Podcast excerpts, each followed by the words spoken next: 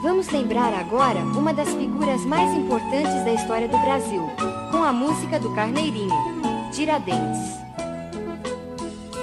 Joaquim José da Silva Xavier, o Tiradentes é orgulho nacional, o primeiro a querer nos libertar do domínio de poder.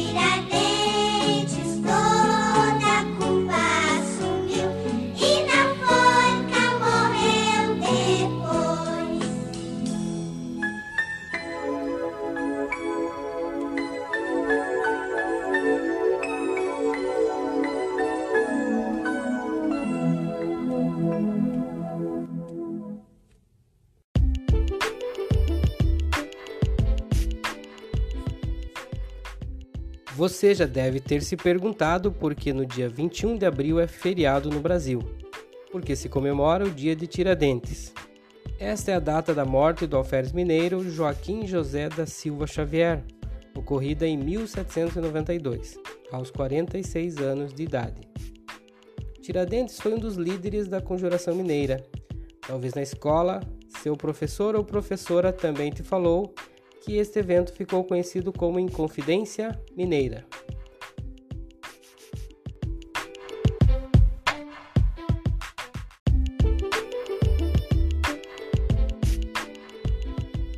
Antes de falar de Tiradentes, primeiro é necessário entender o contexto histórico desta rebelião. O Brasil vivia no período colonial desde mil quinhentos e trinta, ou seja, era administrado por Portugal, através de uma monarquia na figura de um rei. A administração colonial, dentre outras coisas, adotava o sistema escravista e a exploração das minas. A descoberta do ouro auxiliou Portugal a solucionar alguns de seus problemas financeiros, principalmente seu saldo devedor com a Inglaterra. Nesse período, Minas era um importante centro econômico do país. Eu, por exemplo, sou descendente de um grupo que migrou de Minas Gerais e estabeleceu uma colônia no norte pioneiro do estado do Paraná, em meados do século dezenove. Na segunda metade do século dezoito, diversos ideais revolucionários que circulavam em nações europeias foram trazidos ao Brasil colonial. Nesse mesmo período, parte da sociedade francesa se revoltou com a autoridade do rei e contra as injustiças impostas pelo absolutismo, iniciando assim um movimento revolucionário conhecido como Revolução Francesa. Com isso, foi estabelecido um novo governo na França que implantou muitas mudanças na organização da sociedade, ampliando noções de liberdade, igualdade e cidadania. Aqui, os ideais de liberdade e igualdade se aliaram a uma insatisfação crescente com a coroa portuguesa e com suas medidas autoritárias. Esse contexto ocasionou uma série de rebeliões na colônia. Uma delas foi a Conjuração Mineira. Para entender, uma conjuração é uma aliança entre pessoas que conspiram contra um governo ou uma autoridade em defesa de um objetivo comum. Inconfidente quer dizer traidor, foi um apelido que a coroa adotou para os revoltosos. Na Europa, dois movimentos causaram uma grande transformação na estrutura política, social, cultural e religiosa. O iluminismo contribuiu para o declínio do antigo regime francês. O liberalismo teve influência na Inglaterra, com o surgimento de novos modos de produção e da economia de mercado. Ao longo do tempo, esses ideais também passaram a circular na colônia portuguesa na América. Membros da elite local costumavam estudar em universidades europeias e trazer com eles as propostas iluministas. Livros que abordavam esses temas também eram trazidos ao Brasil colonial e contribuíram para o desenvolvimento de ideais de liberdade e autonomia.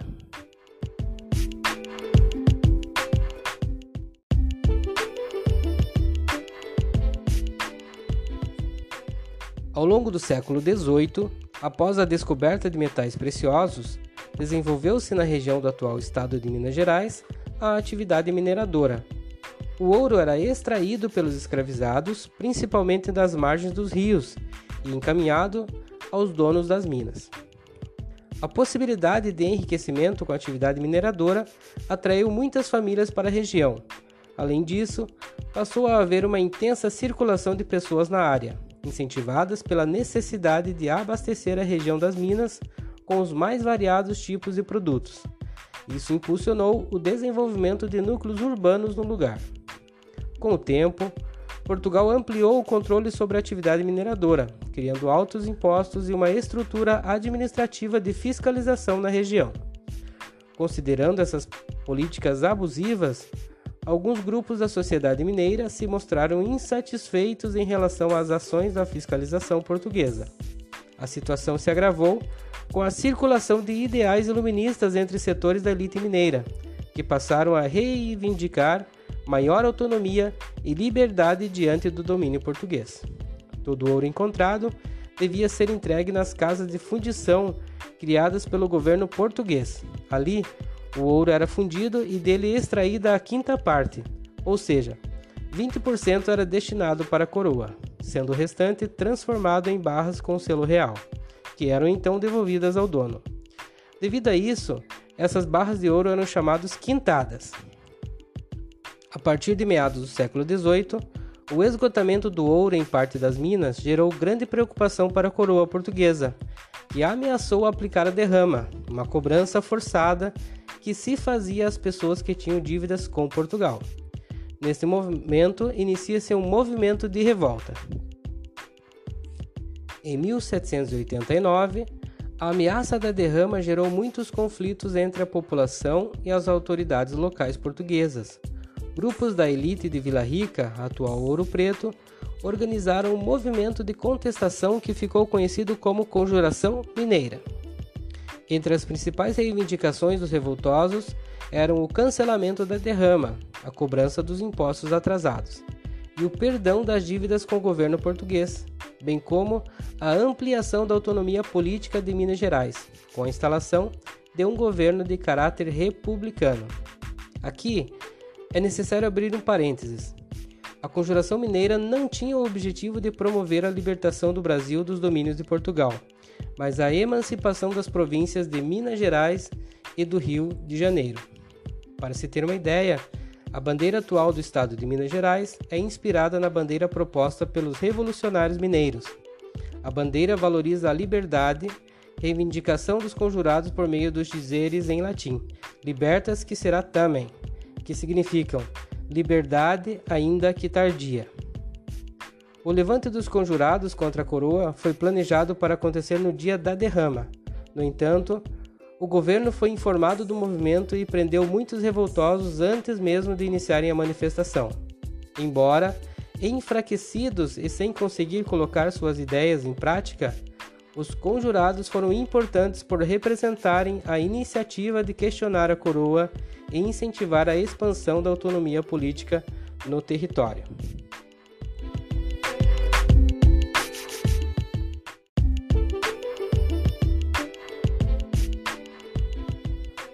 Quem foi Tiradentes? E a pergunta que todos fazem, Tiradentes era dentista?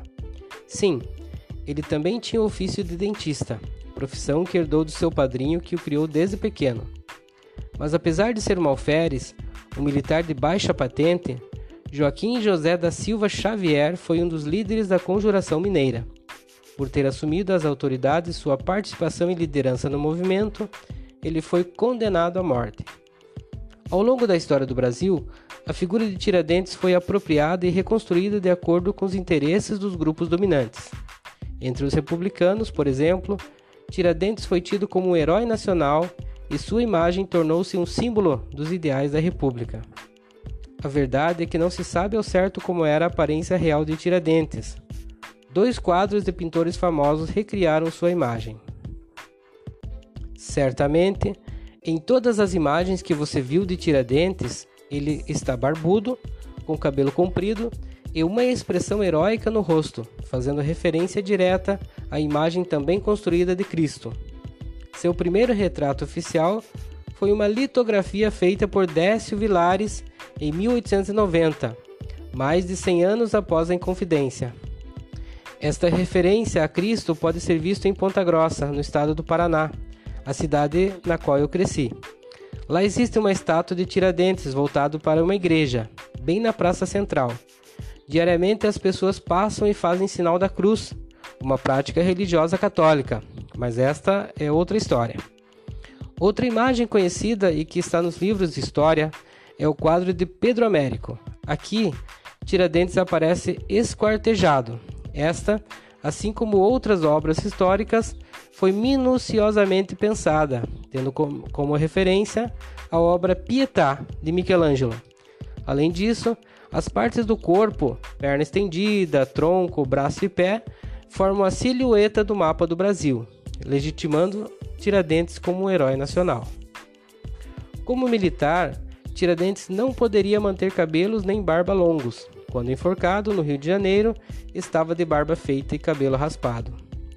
Para se ter uma ideia, no período republicano, diversos foram as homenagens a Tiradentes, inclusive com a alteração do nome de uma cidade de Minas Gerais. A cidade de São José del Rei passou a se chamar Tiradentes. Hoje, existem palácios, ruas, avenidas, estátuas, bustos e quadros em sua homenagem. O dia de sua morte, vinte e um de abril, foi declarado feriado nacional e muitas pinturas passaram a representá-lo como herói nacional, mártir e patrono da nação brasileira.